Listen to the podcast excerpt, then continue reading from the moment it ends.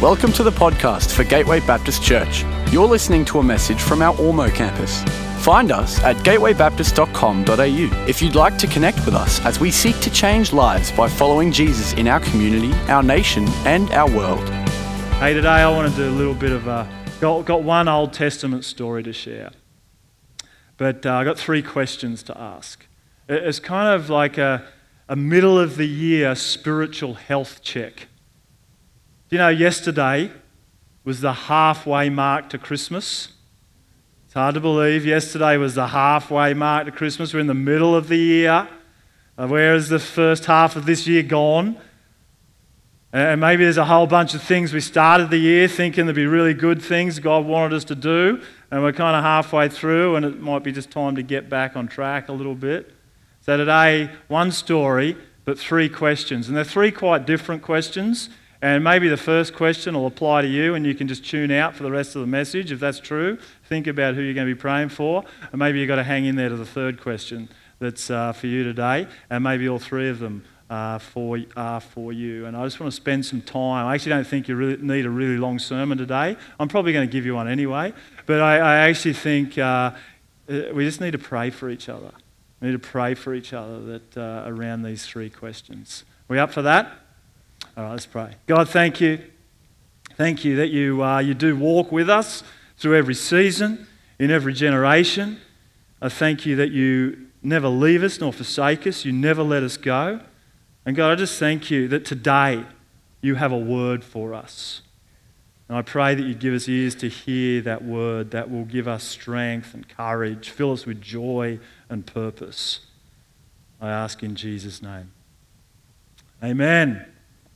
Well, uh, just before COVID hit, it was just, I remember it was just a week before, it was starting to get in the news, but we hadn't gone into lockdown yet.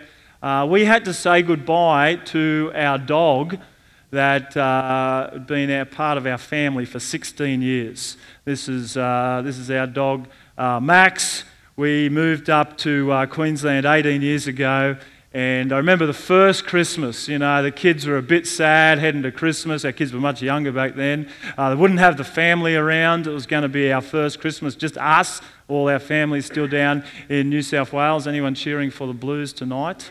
No, a couple. All right, thank you, thank you. Cheer and pray hard. Enter into the fight in prayer. We're going to need it.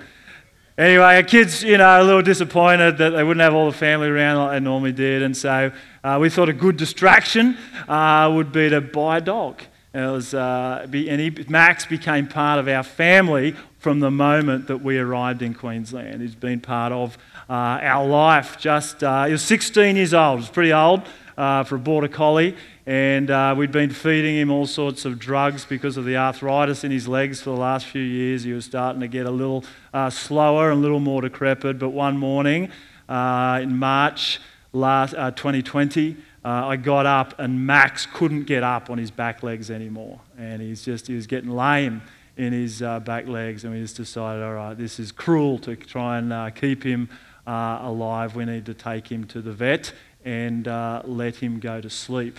None of the girls, he's been very much part of our family for 16 years, none of the girls could bear going to the vet, and so it landed uh, to me and Joey one Saturday morning.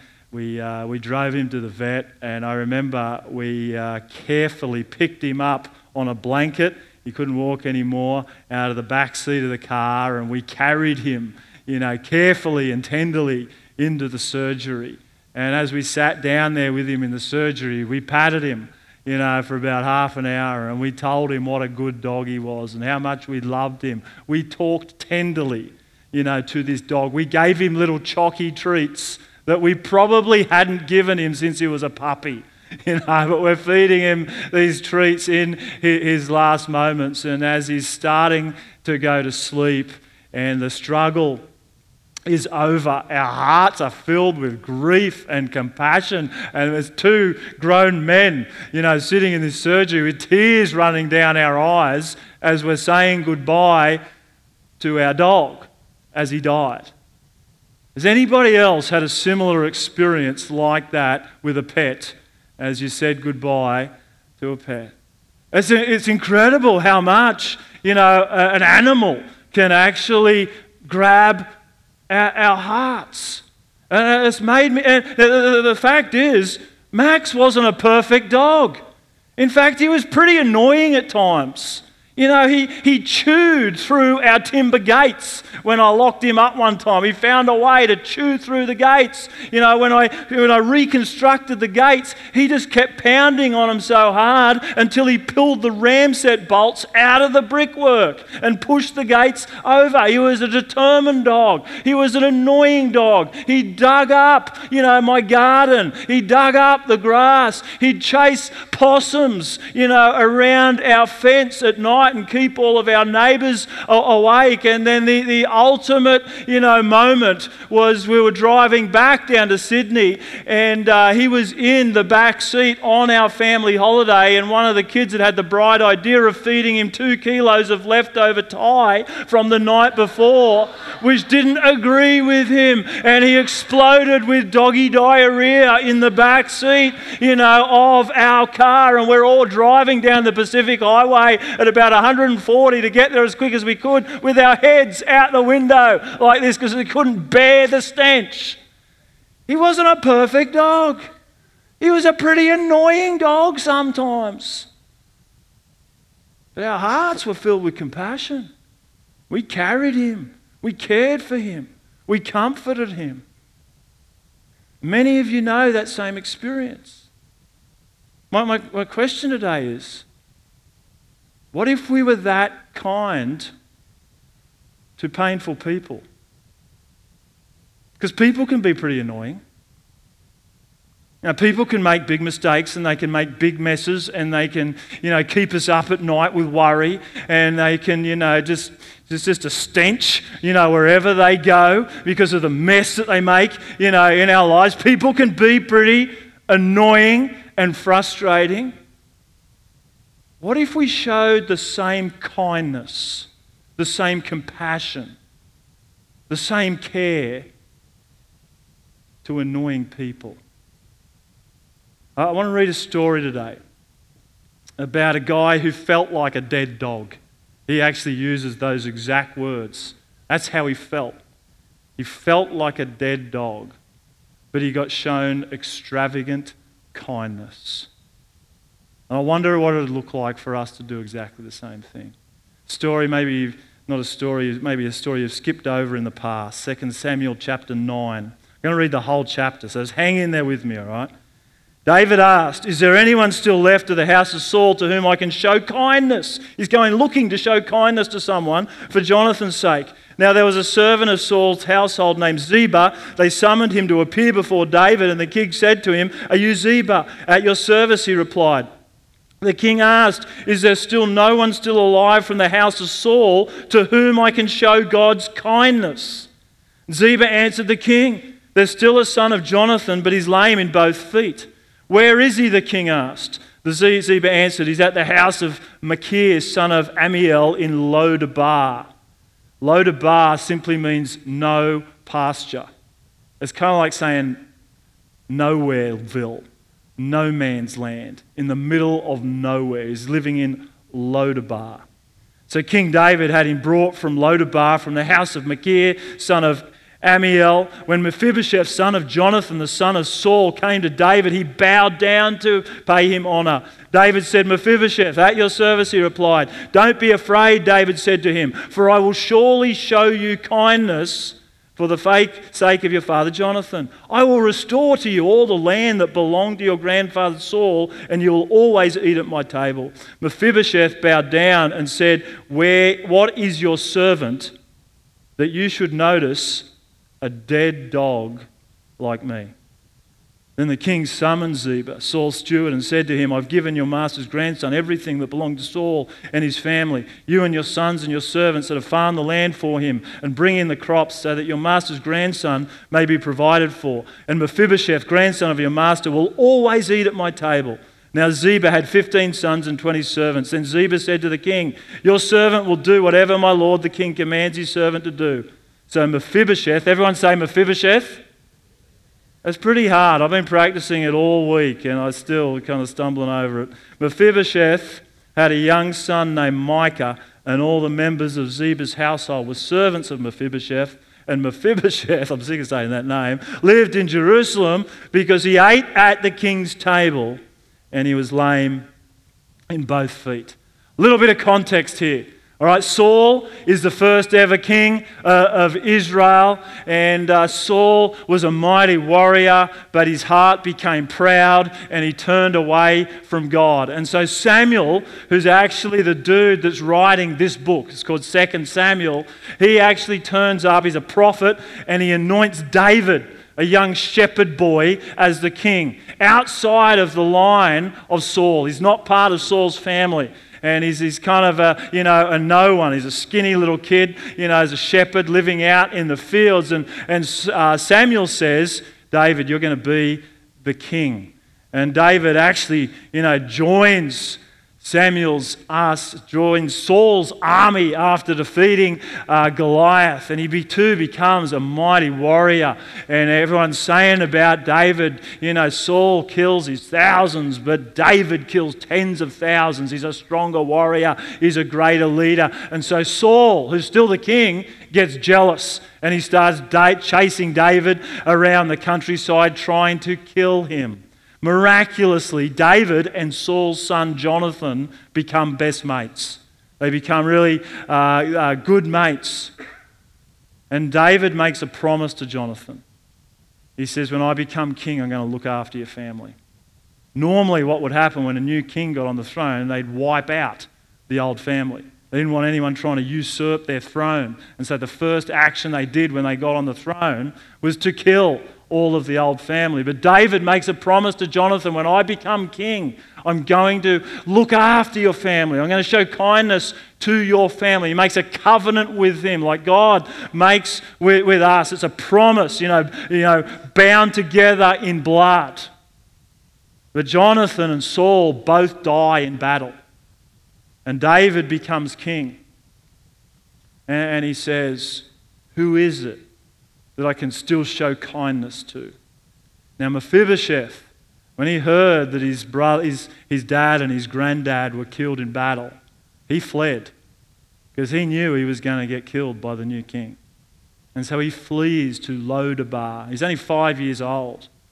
And, and as his servant picks him up, somehow in the hurry to get away from this place of danger, Mephibosheth gets dropped and he gets dropped really badly. I don't know if he was sitting on top of a horse or a camel or something because he got dropped so badly that both of his feet stayed lame for the rest of his life and he couldn't walk, which is a pretty big deal when you're living in an agricultural society and the only way to eat is if you farm and he's lame in both feet. And it's a pretty big deal when, the, when you're thinking that the king is out to kill you, he's searching for you to, king, to kill you, and you can't flee anywhere because you're lame in both feet.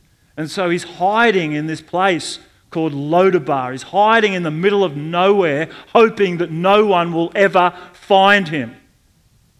But David says, I want to go looking to show kindness to Jonathan's family. Is there anyone left? They say living in the middle of nowhere is a lame guy called Mephibosheth. And David says, Bring him to me. In this story, we see that King David is kind to dead dogs. Now, the reason I think this story has relevance for us today is because the king of Israel was always a picture, a forerunner of our king that would one day come and sit on his throne forever.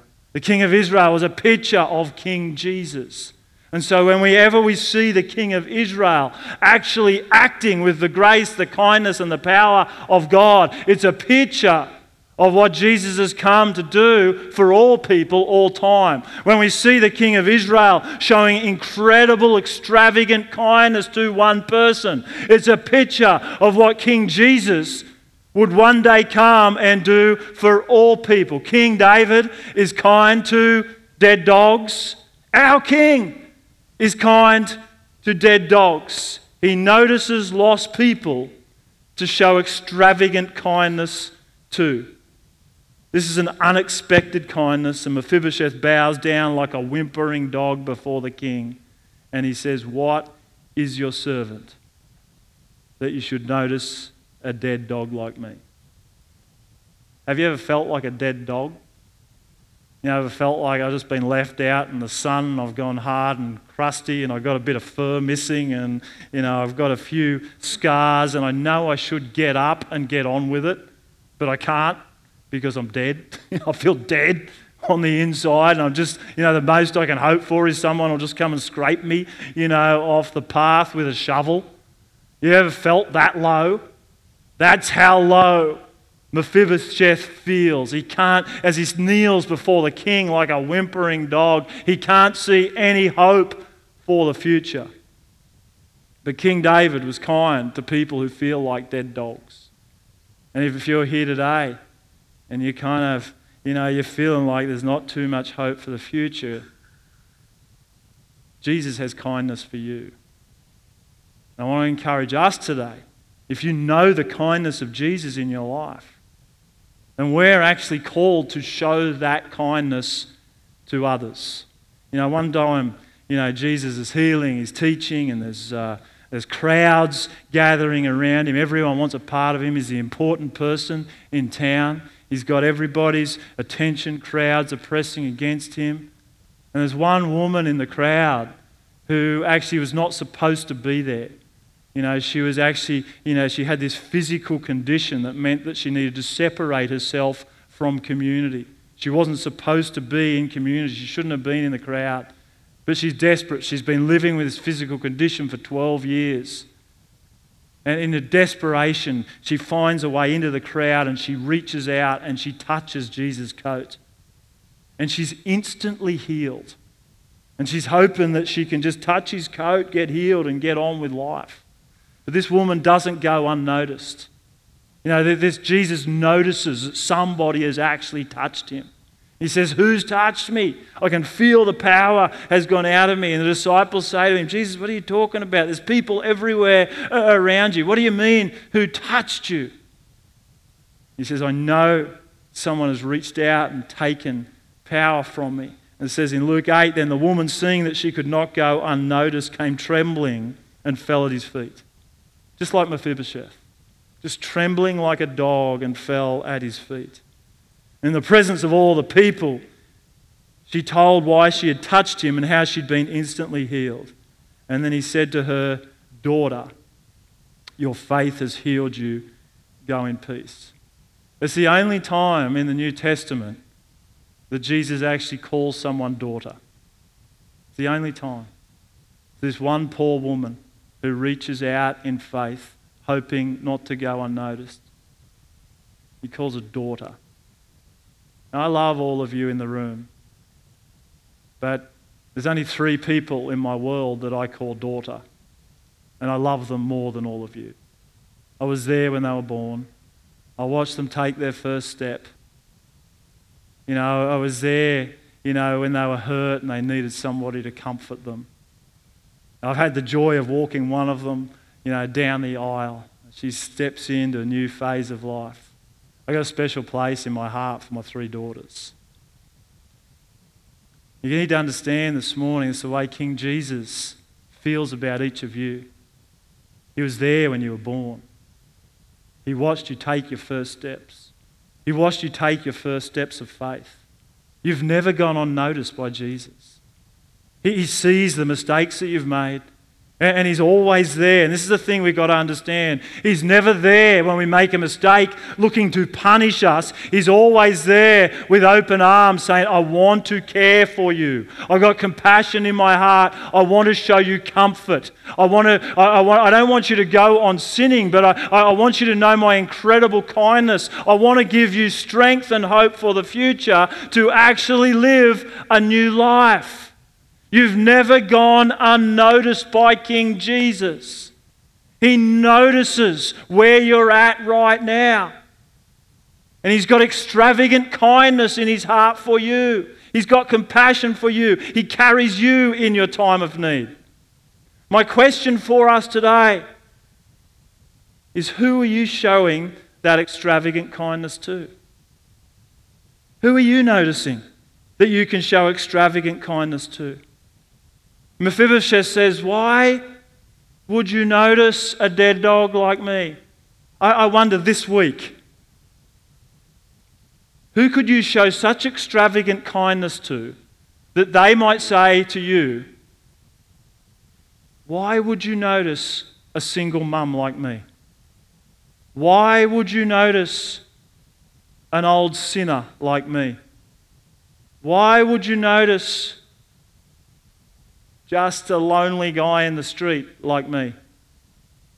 Why would you notice a loser like me? See, you can't change the world for everyone, but you can change the world for someone. I just want to ask you this morning who are you noticing that you could show extravagant kindness to this week? It's question number one. Just heart check. Who are you noticing that you could show extravagant kindness to this week? You can't change the world for everyone, but you can change the world for someone as you show extravagant kindness to them. Our, our king is kind to dead dogs. He notices lost people to show extravagant kindness to. And our king is kind uh, to dead dogs. He restores what we've lost. When we, for the last 16 years, when we'd lost something in our house, we actually knew it would be returned eventually.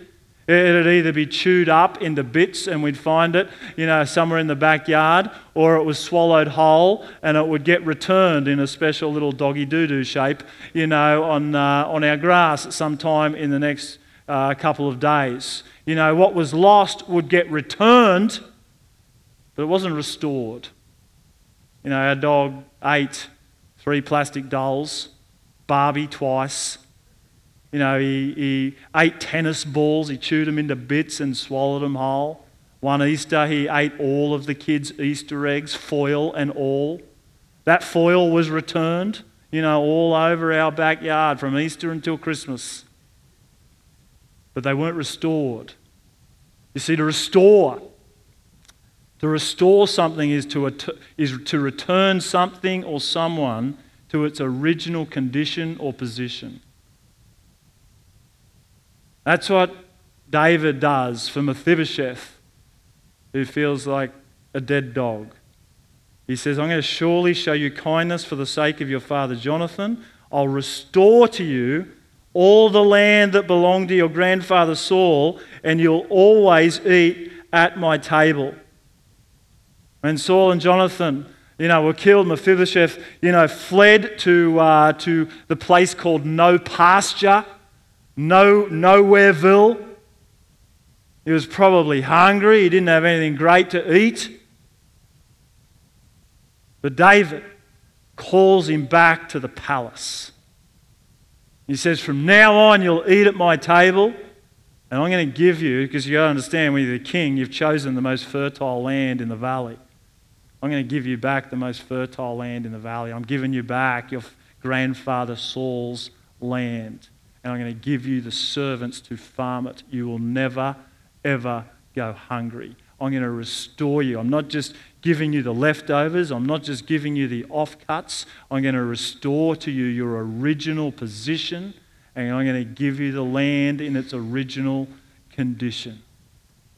He restores. King David restores what was lost, not because Mephibosheth deserves it, but because he's kind.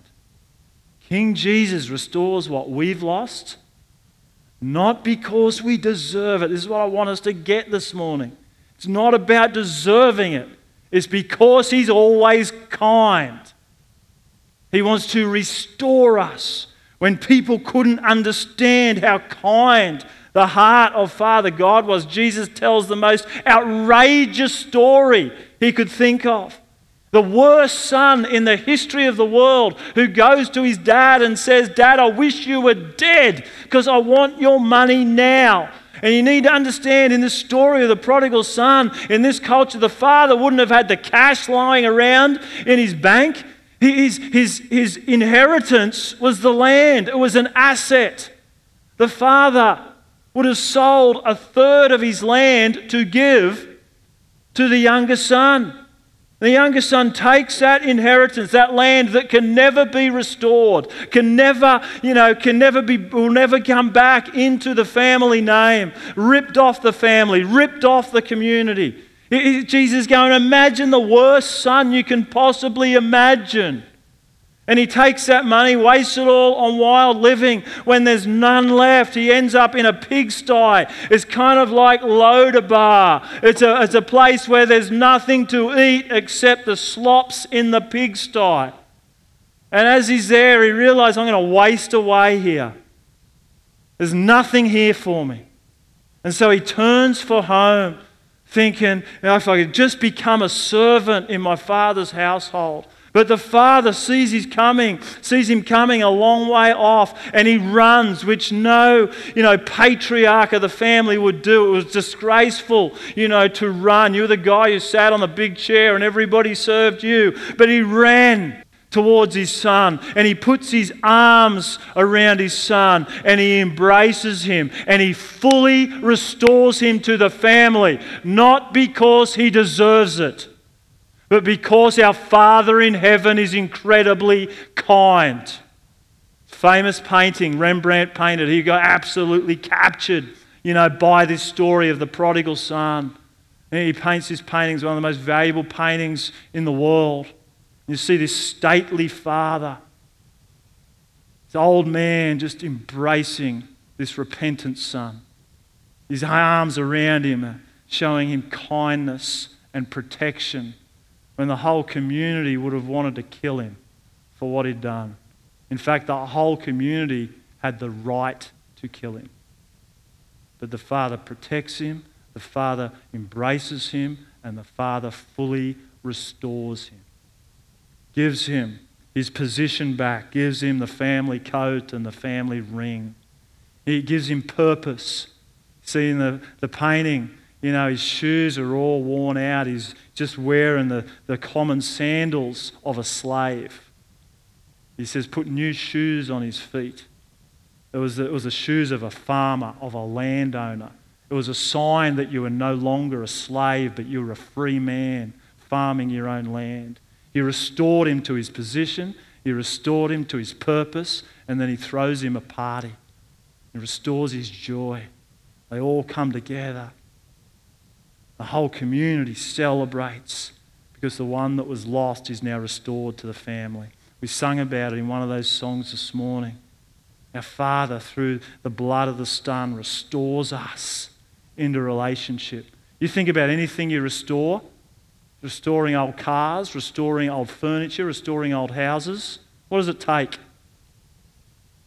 Time and money, sacrifice to restore us into relationship. It took the greatest cost the blood of his son. The Father is so kind to restore us when we're, we were dead in our sins and lost in our transgressions, had no way of restoring ourselves back to the Father. The Father was willing to make the greatest sacrifice to restore us to, not, not just to, you know, you know kind of uh, a leftover position or just kind of, you know, just the street sweeper in the family, but you're restored to sonship, to daughtership, fully restored to original condition, original position. It does not matter what you've done in the past, through the blood of Jesus Christ, your sins are washed clean, and you can come before the Father. You can stand before the throne of grace with confidence. You're a son and a daughter of the King.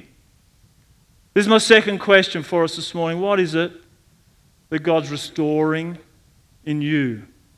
Maybe you get to this halfway point in the year and you say, I need to be restored to community.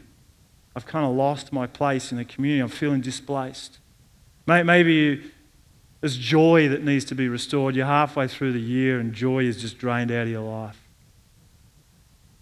And God's restoring your joy. Maybe it's a, God's restoring purpose. He's just reminding you that you're God's workmanship, created in Christ Jesus to do good works, which He prepared in advance for you to do. There's still good works for you to do, whatever, however you're feeling right now. He'll restore your purpose. Is there something that God needs to restore in you in this season? Henri Nouwen, when he talked about that painting, it was up there before. Can you just put that back up, um, Micah?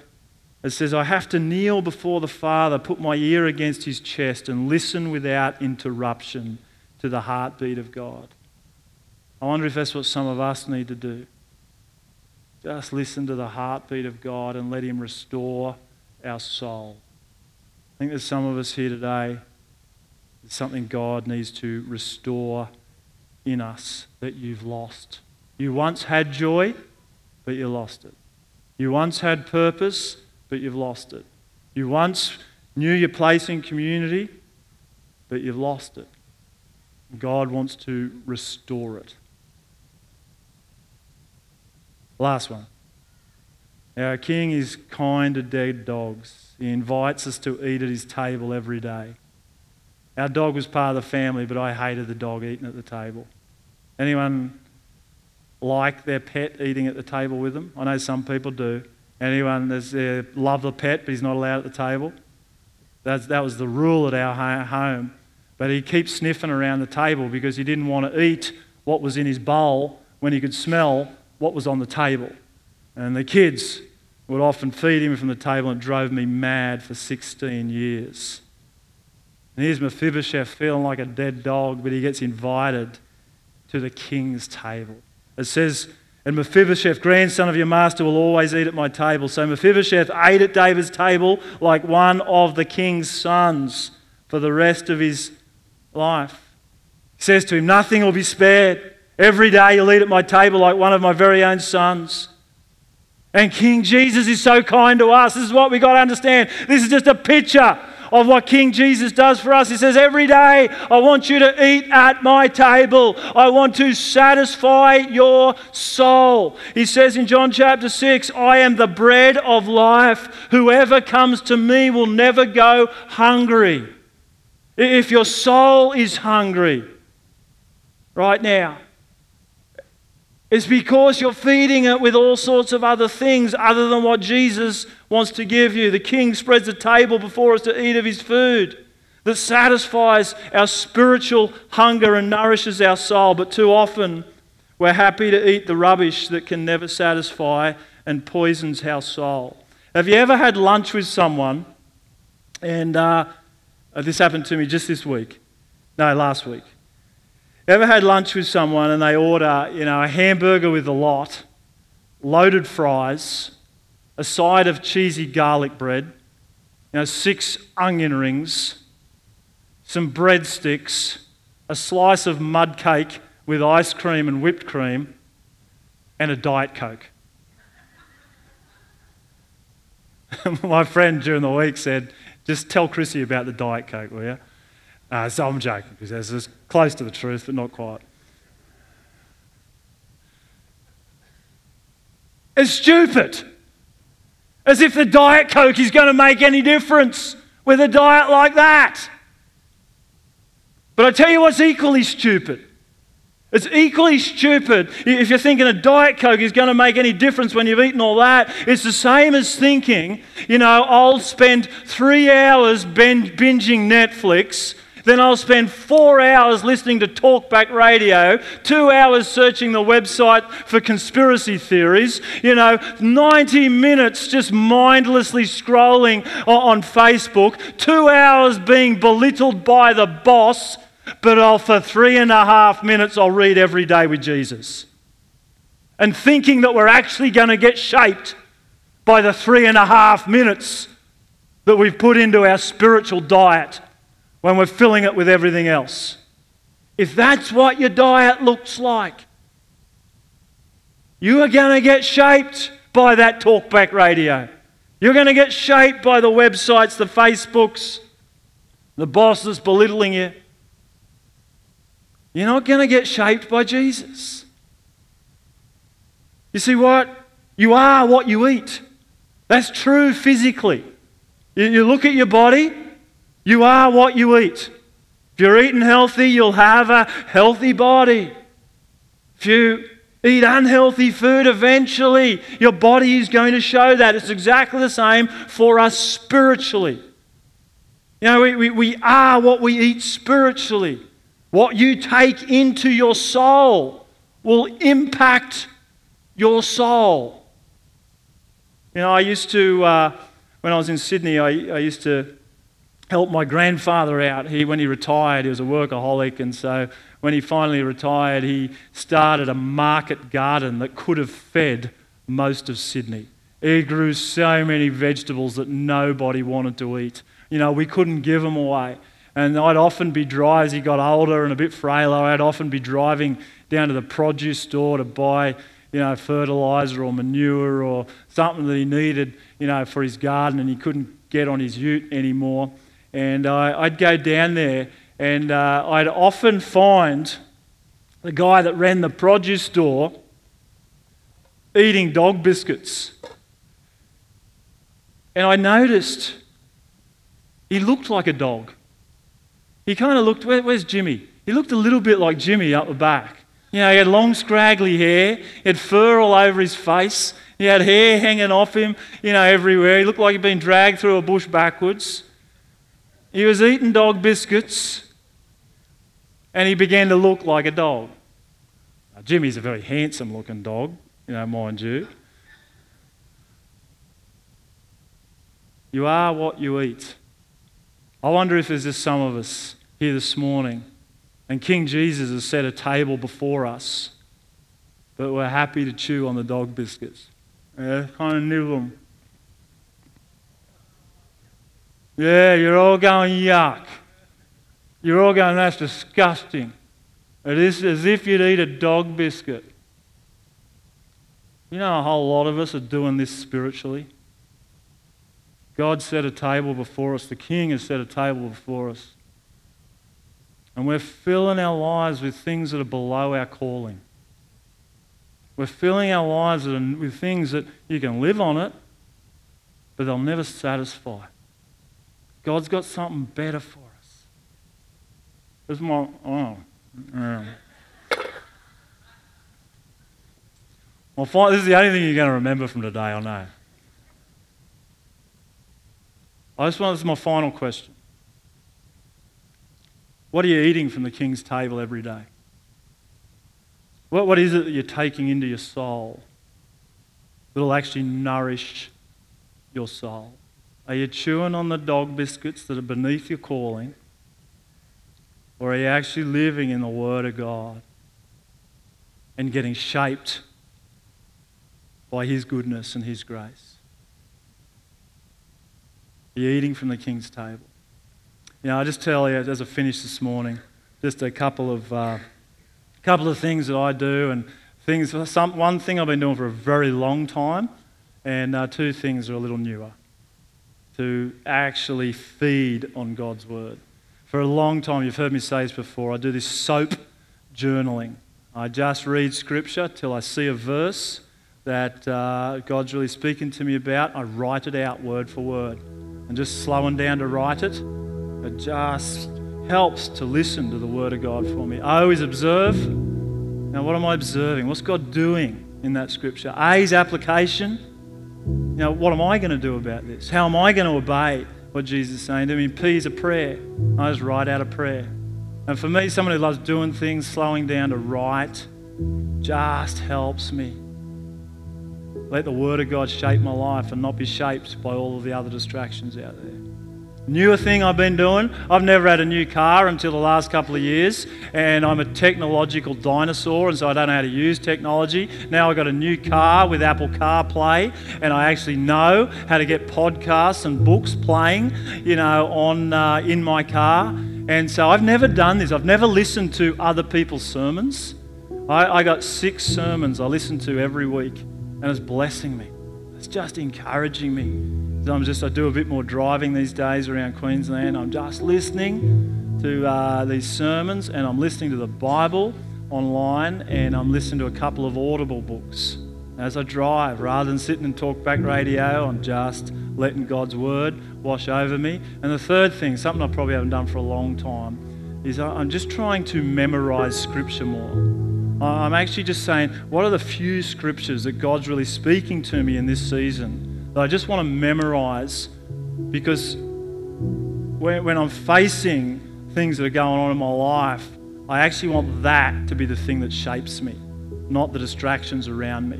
So, Colossians 3, it just says, Set your heart on things above where Christ is seated on his throne. Set your mind on things above, not on earthly distractions. That simple verse has just ministered to me this year. So many other distractions and pressures and things that uh, and conflict coming my way.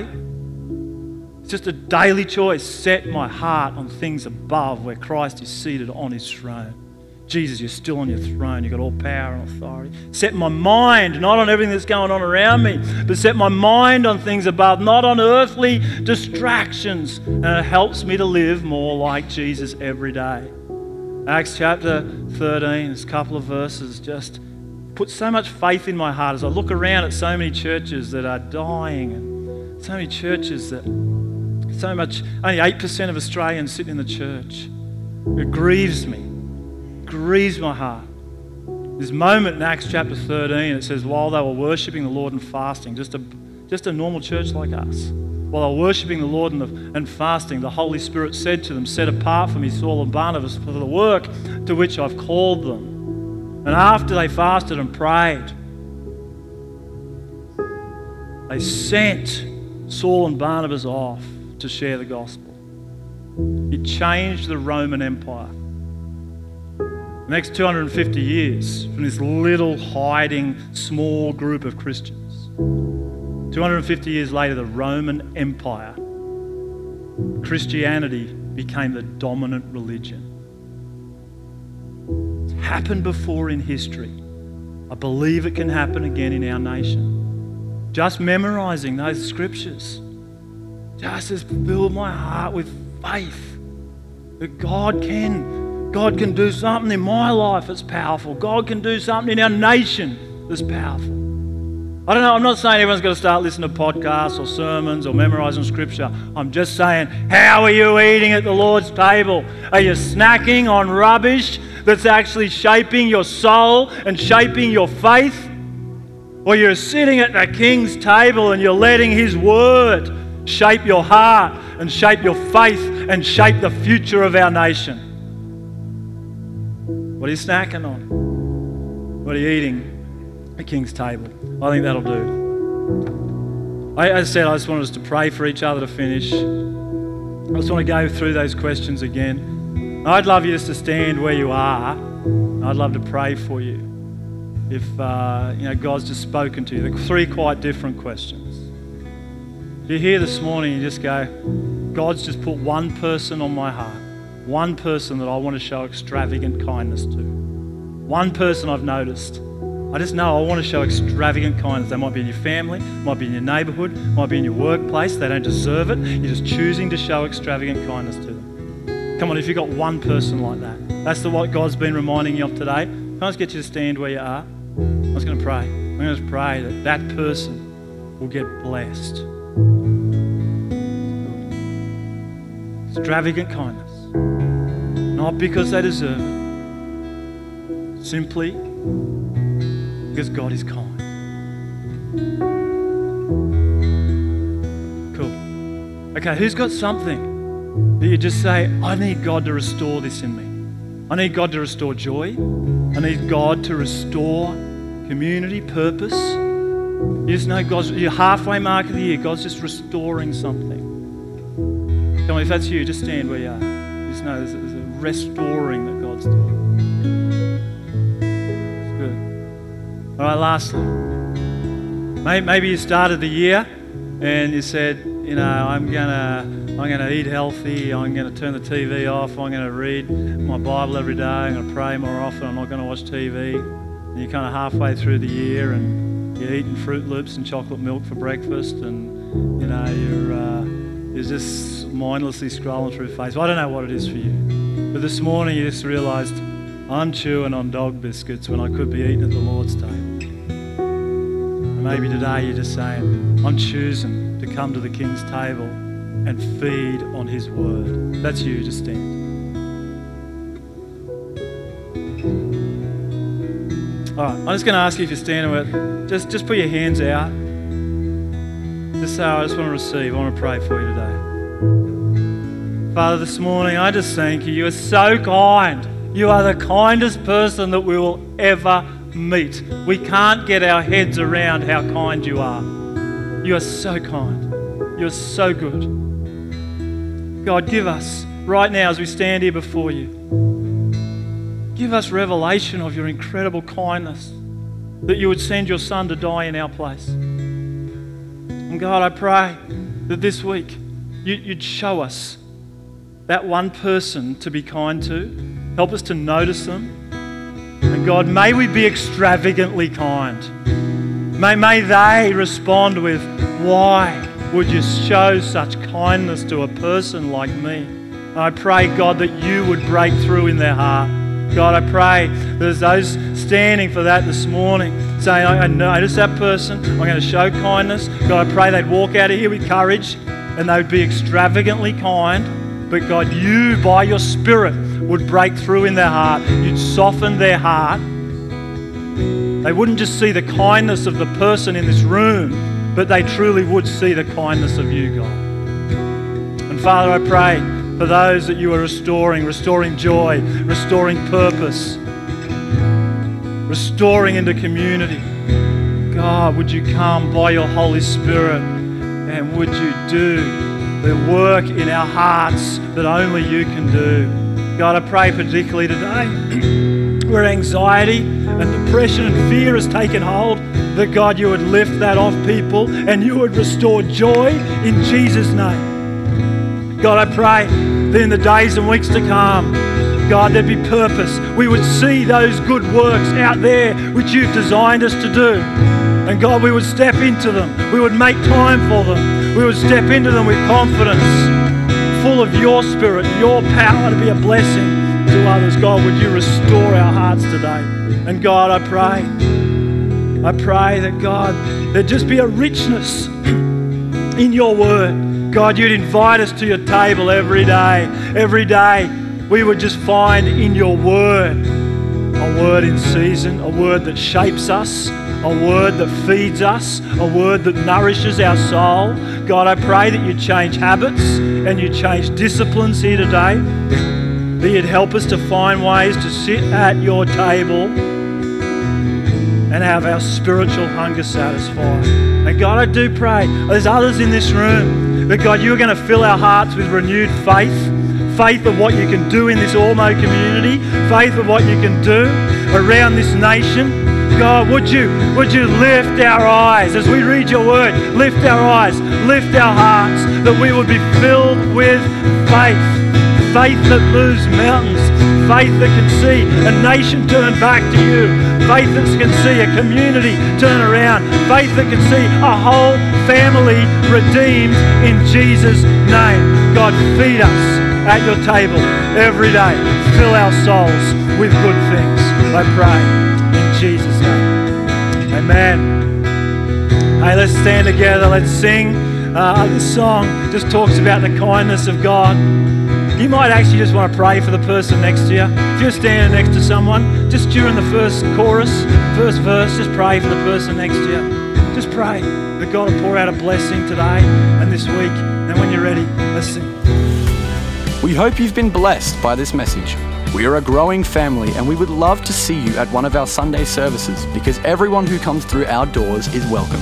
You can find out more about our community and locations at gatewaybaptist.com.au.